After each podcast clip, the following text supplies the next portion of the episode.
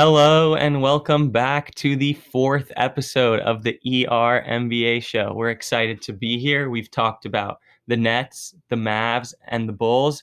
And now, with some requests and after many discussions, we've decided to dive deep into the Phoenix Suns this episode. I'm here, as always, with Ezra. How you doing, Ezra? I'm doing well. Um, got up early this morning, excited to do research on the Suns, learn about another team that I don't don't know much about. Living on the East Coast, I don't watch many of Suns games, uh, and I don't really know much about them. So I was excited to uh, learn about them, and then I'm also excited to break them down with you today. Yeah, exactly. I think even from the Central Time Zone in Dallas, growing up as a kid, when these West Coast games are on at 10:30, going on 11:30, later and later, I'm always in bed. Mm-hmm. Even just trying to listen to the Mavs games on the radio for me was was a fight with my parents. So definitely understand that, and it's fun. We're we're diving into our fourth NBA team, and I'm excited. So Phoenix finished 34 and 39, finished 8 0 in the bubble, and still didn't make the playoffs. I think a lot of people were wondering beforehand why is Phoenix even in the bubble? Are they just here so the NBA can have Zion in the bubble? Is that what's going on here? But it was interesting. I think everyone enjoyed watching them. Everyone enjoyed watching Booker. I think we had one of the most iconic shots of the NBA season when Booker hits that shot over Paul George and then just lays on the ground. Uh-huh. So that was really great. They have Booker, they have Ayton. Ayton was suspended for a while. They have one of my favorite players in the NBA, but I'm sure we'll get to that. um, James Jones, GM, Monty Williams, head coach, just a lot of names. One of the youngest teams in the NBA. I know we've talked a lot about young cores, but anything overall that you want to talk about with this past season? Yeah, I mean, this is second straight week we're talking about a young team. Last week I opened by saying the Bulls had a young, exciting core, and that we fleshed that out. It didn't really work. But this week, I think we talk we're talking about a team that does have an exciting young core. Booker was electric this season, has been for the last couple years, but he's really been turning it on. Um, and I really didn't know much about DeAndre Ayton in the 30 or so, 35 games he played. I was really impressed uh, with how he performed. I think he has a lot of potential. So after this, after the bubble, I mean, people, I think a lot of people, or they caught a lot of people's attention uh, after the performance in the bubble. I don't know how that's going to carry over next year, especially uh, because it was in a bubble. I don't know how it's going to translate, but they definitely are exciting and had a great end to the season. Right. And also of note is that they didn't have Kelly Oubre or Aron Baynes in the bubble. And although those aren't the biggest pieces ever, there's still definitely some experience, some tough nosed guys. And it was crazy that Mikal Bridges and Cam Johnson performed in the manner that they did. Mm. And even Cameron Payne coming off the, the G League, no contract at all, sort of in a similar role to Trey Burke with the Mavs, but different, was really great. Um, I think Mikal Bridges turned into a fan favorite. And I think if we were to say who their best player was, I don't know that there's a question of who it is. Mm-hmm. I'll let you talk about who you think it is. I might, I'm going to take it a different direction, I think. Gotcha. Yeah, I think it, their best players was Devin Booker. Um, I don't, I don't know where you're going to go with it, but he had 26 points. He averaged 26 points, six rebounds, four assists this year. Uh, 54% shooting, now 48% shooting from the, the field. I thought he was a little better uh, from three point line as a strict shooter. He was just a shooter in college.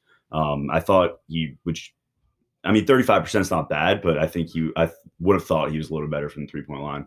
And I think he does have room to improve there. I think if he gets his percentage up a couple points, he, he'll be averaging 30 a game in the next couple years. And I think he'll be one of the best players in the league. Um, but I do think that he was their best player this year. What do you think? I think he's 100% their best player, 100% their most talented player, their best scorer, and lucky for every Kentucky prospect to come into the NBA seeing Booker and Jamal Murray perform the way they did in the bubble is really going to raise all their stocks. So shout out Tyrese Maxey. But what I was going to say is that what we learned this year is how Phoenix needs to play going forward to get the most out of Ayton and Booker. And the way that we learned that was through Ricky Rubio. Mm-hmm. I think Ricky Rubio was their most valuable in terms of figuring out what direction they need to take this team going forward and what sort of that next piece that they get should be. Ricky Rubio is making over 17 around 17 million per year. But I think Booker was so much better when he didn't need to have the ball all the time, lower his usage rate a little bit, let him instead of attacking pick and roll as a ball handler, sort of just run around off some screens Mhm. and that way to get the switches. Moving him off ball more helped a lot because I think his best skill is his scoring ability. Mhm. So having someone else who can set up the offense, find Ayton down low, find Ayton in the post in his spots, knows the game. With that young core, I think Rubio, this is the direction I wanted to take. And I think Rubio was actually so instrumental in showing the coaching staff, the front office, and the team that this could be a formula moving forward. Mhm. So like getting obviously they're I'm not saying they should get Chris Paul, but a player who can run an offense, Mhm. like an older like when the Mavs signed Jason Kidd at, and they had him at 38 in the 2011 finals, was not their best player, was probably not their second best player, Mhm. maybe not even their third best player, but he was so instrumental in that finals run. I think I got in a fight with someone on Twitter about that this week. But anyways, that's beside the point. That's who I think was so so so key. I don't know. Do you, what do you think of Yeah. that take? No, I definitely agree. If we were talking about most valuable player, I think we could definitely have an argument about whether it was Booker or Rubio. Like you said, having Booker off the ball, I think it just allows him to be a true shooting guard. And I think that's his real position. You could score in the NBA, you could score 30 a game as a shooting guard. Um, we've seen it plenty of times. And I think that's really their formula for success. Rubio averaged almost 14 points, nine assists this year. So he definitely was successful in that role. And I think he's crucial for their success. Yeah, I don't know. What are your thoughts on? We talked about best. Moving on to worst. I don't really have a worst player. I was looking at all the different players. I think um, a couple of guys didn't overperform, didn't underperform. Guys like Frank Kaminsky, um, Baynes was average. Sarge, I think people had higher expectations of him past couple years, but he he's really been around his career averages of like 11 points, like seven rebounds. So he's they don't really have any bad players. Um, and we'll talk about contracts later, but all the guys are performing to what they're being paid. So like if you're there I that's my opinion at least. I I think that if they're like com- guys like Kaminsky and Sarge, I mean maybe Sarge is getting paid a little bit too much, but I don't think anybody's overly performed overly poorly this year. Yeah, I Overly agree. poor. I don't think you can say that their tenth guy on the bench being their worst player is a bad thing. Like that happens to everyone. Mhm. The only reason why I wanted to bring up Frank Kamins- Kaminsky is because on August second of 2020, I tweeted, "Feel bad for the Suns. They're basically playing four on five. Frank Kaminsky might as well be replaced with a cone out there."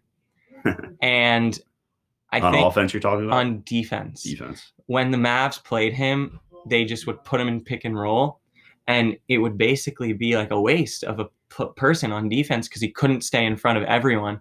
And my favorite story about Kaminsky is as a senior in high school, as a junior in high school, he was 6'3. He grew eight inches to be 7'1 by his senior year and couldn't play his entire senior year. He was being recruited as a guard That's crazy. and then he became a center. So he's just like a little flat-footed, and who who cares if he's your worst player? He's yeah, he's fine. He's not winning or losing anyone championships. Like it is what it is. You would never think that anyone's running an offense in the finals through Frank Kaminsky, but then again, the Heat are so dinged up right now that they're running offense through Kelly Olynyk. So it's 2020. Who never knows know. what'll happen?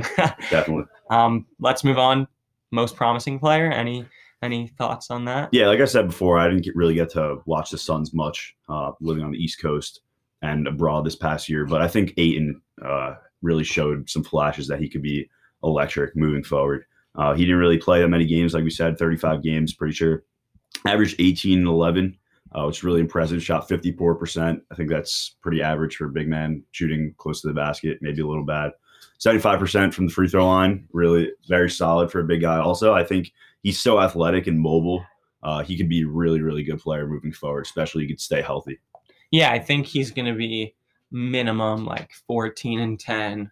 Mhm. That's like low. And Yeah. I think he's great. I think Booker, is he even 25 yet? 24, Booker's- 23, Booker's 22? about to be 24 in like next month. So month.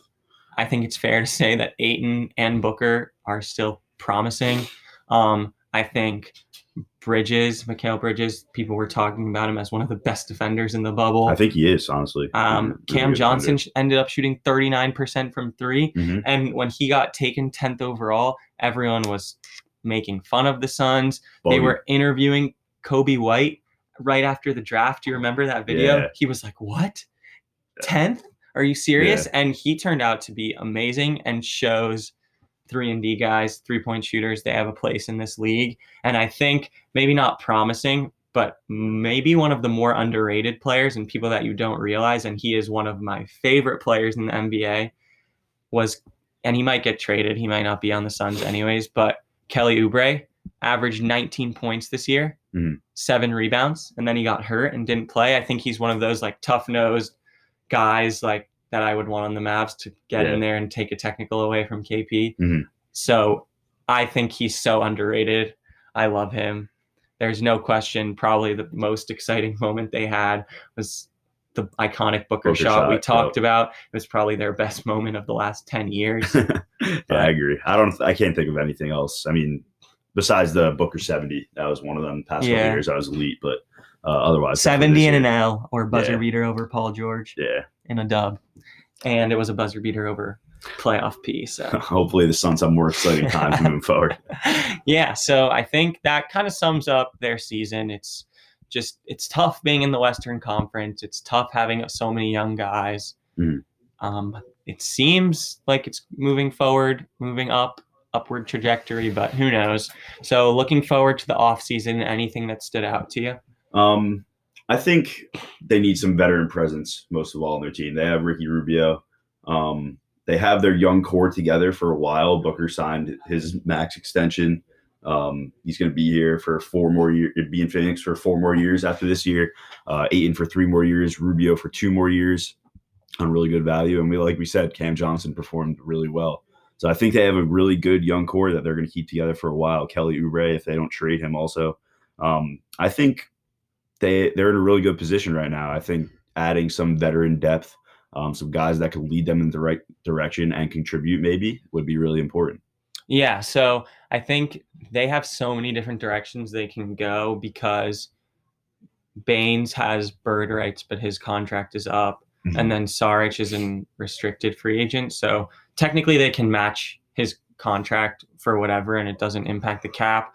But if it's too high, I don't see the reason to be giving people a lot of money because Ayton's still on his rookie deal. You're going to be giving him close to the max, if not the max, most likely, just the way the market's going. But they also could end up having around like not for a max deal, but right underneath like an $18 million contract because Frank Kaminsky and Cheick Diallo are both on team options. That would free up close to 7 million. Uh-huh. Plus, just letting Saric go would be that could be interesting. I don't think they should throw their money at someone because there's not really a free agent right now that's going to make them incrementally better. I think it makes more sense to sign maybe a usable player and then just get some veterans more so. Mhm, definitely. But their contract situation is good. Half their team's on rookie deals still. Yeah, exactly. They have their young core together, and I don't like you said they they have some like a bunch of ways to go. I think they'll probably bring back one of Beans or Saric,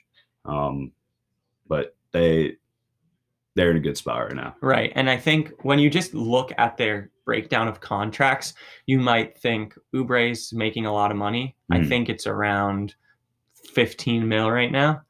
But if he were to be on the open market, I think he would get somewhere between 15 to 18 probably anyways from Mhm. any random team similar to like a Joe Harris contract or like a Jerami Grant contract like someone's going to drive up the price for a player like that. So having him at 15 million is probably around if not below his market price. So I think that's fine value. Yeah, you mentioned Joe Harris. We saw yesterday. I sent you that uh, that report that the Suns might go after Joe Harris. I mentioned we talked about it in the Nets podcast, but I really think the the Nets are going to pay him whatever he wants uh, to stay. Maybe he might even take a pay cut to stay with the Nets. But guy like Joe Harris would be is what I expect the Suns to be going after. I honestly I kind of disagree only because I want them to keep playing Bridges and Cam Johnson. Mhm. And if they pay someone a lot of money that's basically the same position, someone's losing minutes. And do you think that it might make them better, but do you think it makes them incrementally better that it's worth that much money? No, I agree. I agree. I just think even I think both Mikal Bridges and Cam Johnson should be getting minutes. Um, I don't know. We'll talk about starting fives later. I, but even if they, I don't really think they have guys on the bench that could contribute that much. They don't. So I think they need to sign guys that can contribute, whether it's a Joe Harris that starts or someone I can't think of some someone that could contribute that they don't even need to pay that much. Um, Yeah. Would be important for them. Definitely. And one way that they might be looking to add some talent is through the draft. They have the 10th overall pick. I saw a rumor. I don't remember who tweeted it, so it might be completely fake. But beside the point, it's still interesting to talk about. I saw they might consider trading the 10th pick and Kelly Oubre to the Warriors for the second pick Uh-huh. or trading up to around four or some just moving up from 10th with Kelly Oubre.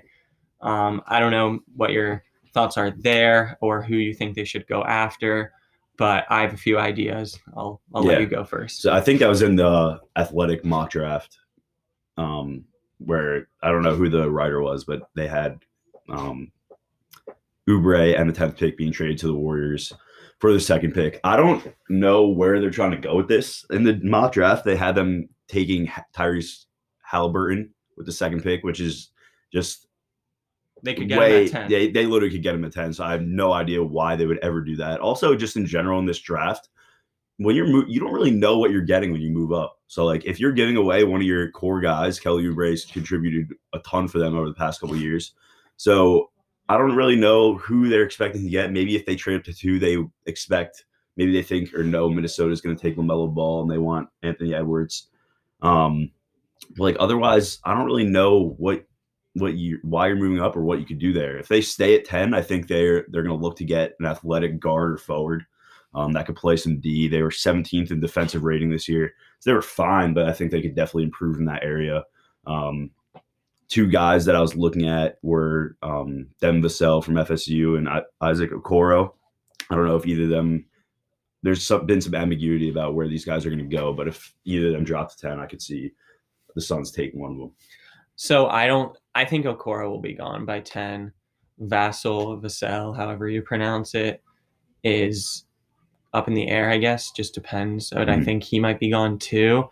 I was thinking about the trade up in a different direction, and I was thinking about Vassell and Okoro as well. But that was sort of if he's there at ten, you take him. But Mhm. my thoughts were if you're moving up a few spots, to you're doing it to get Killian Hayes. Mhm. And if not, and the other two guys you talked about are gone, I think at 10, you strongly consider Halliburton also. And here's the reason why. So Killian Hayes, I think, is a point guard that can run an offense a little bit. Mhm. And he's overseas and he's going to be young. So he, we're not asking him to contribute right now, but he's going to learn from Ricky Rubio what it's like to come from Europe to the NBA, learn how to see the floor and make passes from one of the better floor generals and better guys with that vision in the NBA. Mhm.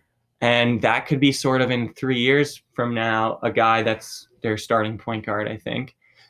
And then if not, I think Halliburton also with his length could potentially turn into a decent defender. And his shooting is really underrated as well. And think he could be a nice guy to be that floor general combo guard in a way next to Booker as well down the road and learn from Rubio. I'm not saying that they'll both hit their ceilings or hit that potential, but I think that could be an interesting way to take this draft. Yeah, definitely. I was just curious about like you. Those are two guys that have the ball in their hands a lot. You have Rubio and Booker that are going to be there for the next couple years. Do you think that?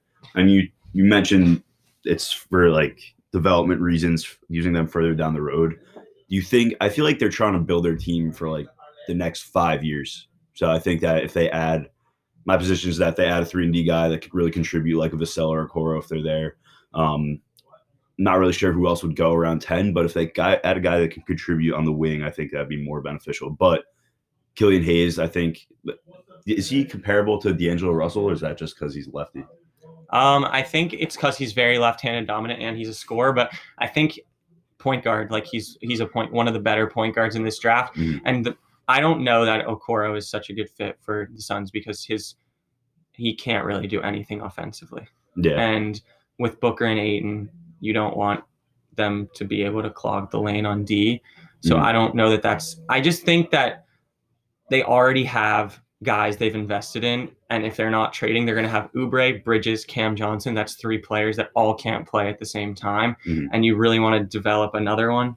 I just think that we talked about them not having depth, and I think I don't. I'm just all in on a ball handler next to Booker, and I I don't know that I want to take someone that can't shoot on this team. Is No, the only yeah. only concern. But we'll see what happens on draft night. All these guys could be gone before them. They could all be available. We really have no idea. Mm. Um, free agents. What are you thinking? Yeah, like we said, someone that can contribute. Um, not really sure where they're going to go with this. Do you have any idea? I I was looking at the free agents for. I don't really know who they'd sign or would pay money. What were Yeah. your thoughts? So my thoughts were like everyone else in the entire NBA, Jerami Grant is attractive. Mm. If I don't know that they're going to have the money for him, if they do, it could be interesting. Um, if they let Dario Saric go, maybe they fill that void with like Davis Bertans, Mhm. just a floor spacer. He's could- probably. You don't think? I feel like the Wizards are going to want to sign him again. They might, but who knows if they how much money they're gonna be willing to offer him. I'm saying if they're available, Mhm. but in general, I don't really think they should get at either of those guys. Could be interesting to see what happens with Christian Wood in general. I think he's going back to Detroit, but it's very interesting. Yeah, that Tyler Johnson contract is crazy, but I don't think you can talk about that in a second. Yeah. But I think what they should do is let's see what Ayton and Booker can do. Maybe sign guys like DJ Augustin, Serge Ibaka, Derrick Favors, just older guys you can get on like a one to two year deal who can play on the bench, who can contribute. You're not having questions about them. You know what they're going to give you. Don't really take that much money up. But I think something that if they are desperate, I don't think they should do this, but I think they have the assets and could potentially get into the Oladipo sweepstakes. I don't even know if we should call it a sweepstakes. I don't think he's that great. I don't think they should do it, but that could be an interesting type deal that they're rumored to be involved with. Yeah, That would be make them incrementally better. Mhm. Yeah, I agree. Those guys, um, you mentioned Dallas Bertans, um, Oladipo, maybe. I think Ibaka is going to want to stay with the contender for the next couple of years. Uh, but I could definitely see them sign guys like that. I sorry, we I interrupted.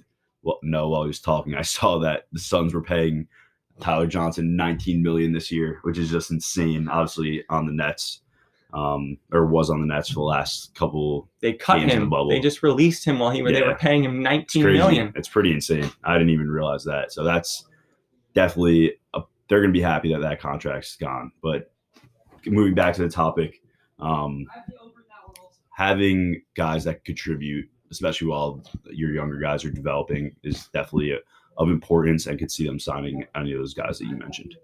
So if they do anything or they don't do anything, what do you think their starting five will be, should be, could be? Yeah, so I think their starting five is going to be similar to what it was last year. I don't know that they're going to make many changes, but it'll be Rubio, Booker, Kelly Oubre if they don't trade him, obviously, Ayton, and then another that four guy I think is the the question mark. I think Baynes could start there and they could go big. Mikal Bridges is only six six, but is a really good defender. Um, Kaminsky maybe he didn't really start that many games this year, but they had the that four spot rotating around. Um, who do you think they could play there? Uh, that was just my projected starting five for next year. Yeah, so I think they're probably going to try to re-sign Baynes because, or someone, sorry, someone to fill that role. That's why I said Bertans, Jerami Mhm. Grant, whatever.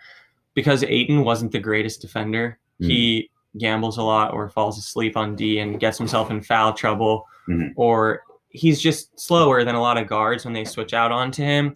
I think there's something ar- along the lines of Rubio, Booker, Bridges, Oubre, and Ayton is like one of their better lineups. Mhm. Oubre's not doesn't have the frame that you would want, so it's probably going to be Rubio, Booker.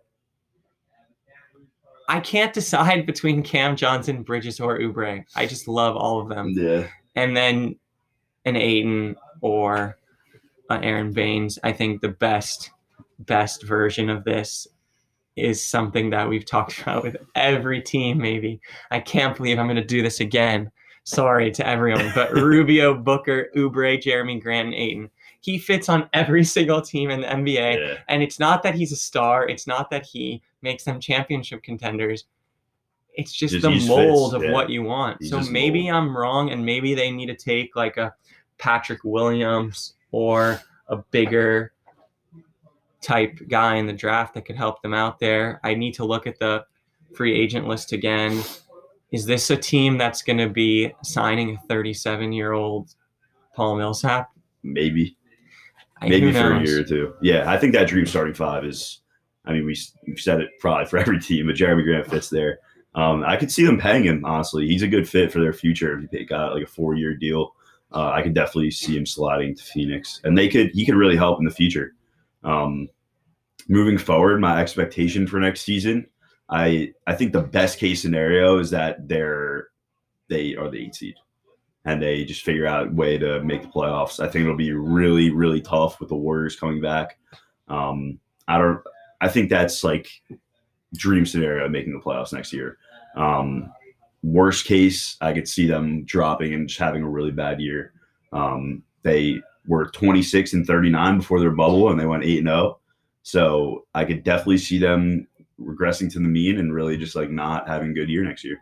Yeah, I just need to say something really quick that social media is crazy. I open my phone and the first thing that pops up is a video of Killian Hayes on my Twitter.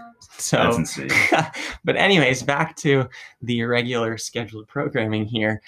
I think that there's an extremely, extremely, extremely low chance that they make the playoffs. Yeah.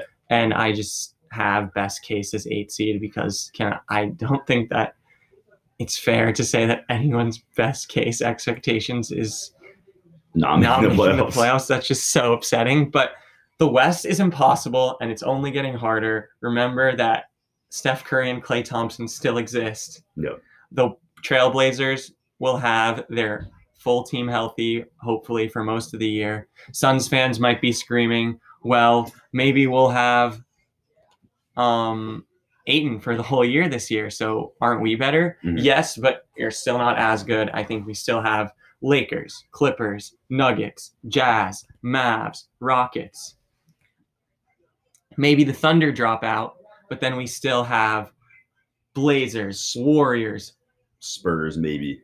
the Grizzlies were even right there the whole year, and then they had so many injuries. Mhm. So don't sleep on them as well. So I think the worst case scenario is they're worse than they were this year, and they're in the top 10, like not the 10th seed. I think realistically, they're between 9th and 11th in the West, honestly, about the same as they are now.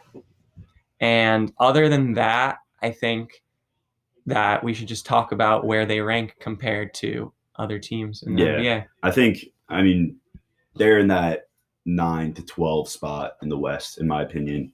Um, probably around the seven or eight seed in the East.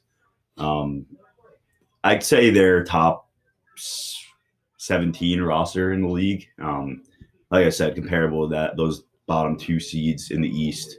The West is really tough, like we've talked about uh, the past couple weeks. So they- they're they're young, they're improving, but they're it's going to be a, a struggle. If you have high expectations for them next year, I think it might be um, upsetting moving forward. I agree. I think I had them between 16 and 20th Mhm. in terms of roster ranking with the potential to be better, but they're not there yet. They have some pieces and they could continue to advance, but the reason why they're not above 16 is because there would be a cusp playoff team in the West and maybe seven or eight in the East, so they can't be above those top 16 playoff teams. But for the next five to 10 years, I don't know, maybe we should honestly scrap this question going forward because what do we know about 10 years from Yeah. now? But Ten years ago, they were a title contender. So yeah, exactly. What were we supposed to say? And I guess it was with your boy, Stevie Nash. Yeah. But, and our our boy Amar'e Stoudemire. Maccabi Tel Aviv, shout out. But I think it's just so tough the next five years. The West is so stacked, Mm, and as long as LeBron's around, it's going to be tough. I agree. As long as LeBron's around, Luka's around, AD's around. yeah. but it's it's a bright future. We could say in eight years from now, they could. Be, I would not be surprised if they're uh, Top three seed in the West. top five team in the West. That Yeah. means that Booker is Elite. top ten player in the league. Yeah, I can Right now, he's maybe a top ten scorer in the league. If someone wants to make that argument, Mhm. we can have that conversation at another time. But he's not a top ten player in the league. Yeah. I don't want to hear that argument. Sorry. Nah, Anyways. Yeah, I agree with that. I think this takes us to our final question. I love this question. Mhm. On a scale of one to 10, with 10 being, oh my God, this is my dream job, and oh no, there is no way I could fix this team, where would you rank being the GM of the Suns franchise? I'd say it's a six. James Jones, the GM. I think that's just like, I mean, I don't know much about him, but I think that's just straight LeBron love. He won championships with LeBron, made a name out of himself by winning with LeBron. So I don't really know. I mean, Steve Kerr was the GM pretty sure before. Um, they've had a lot of former players as GMs, and it's not really worked out over the past 10 years. So I think they do have a young core, uh, which is really exciting and uh, some space to work with. But I think there's a lot of pressure there to succeed, especially with guys, their new draft, or their new players that they got in the draft, whether it be Booker or Ayton, um, pressure to perform in this year's draft, the top 10 pick. Um, so I don't know that I would be, I mean, I'm giving it above five, so I'd be happy with the position, but I think there is some pressure there to excel when there's, when it might not be possible. I would give it a seven. And I do want to say, I think James Jones gets a little bit of unfair criticism. I don't know what he's really supposed to do. They have the players and they just need them to perform and then try to get another star, I guess. But I tend to not really love Bleacher Report, but I did some research and found that Bleacher Report, when the season shut down, graded the general managers based on their recent moves. And James Jones was the third lowest at a C minus, Mhm. only below the Knicks and the Kings. I'm only above the Knicks and the Kings, but I think there's definitely some teams that have done a little bit worse than than James Jones. I think he made some bold moves, and before the bubble, we didn't really see them pay off. But Cameron Johnson was not a bad pick. Yeah, And not at all. I thought it was a bad pick. I think a lot of people thought it was a bad pick, but he's been good and he fits perfectly into the mold of the NBA. I think, well, the youngest team in the NBA with Booker, Ayton, and my favorite non Mav, Kelly Oubre, I would love it. Seven, just because I don't want to go higher than that. I think I own. I don't know. I have to save my higher votes since we're only on team four, just to make sure. Other than that, I think that's all I got. Hopefully, Steve Nash can get a championship with your Nets since he never got one with the Suns. Hopefully, the city of Phoenix will stick around even with their questionable ownership. And other than that, I'm looking forward to next week. We'll have to discuss what team we want to talk about, but that will be a conversation for a later time. Anything else you want to say in closing? No, had a good time talking about the Suns today. Um, excited to watch them next year also. Awesome. See you guys next week.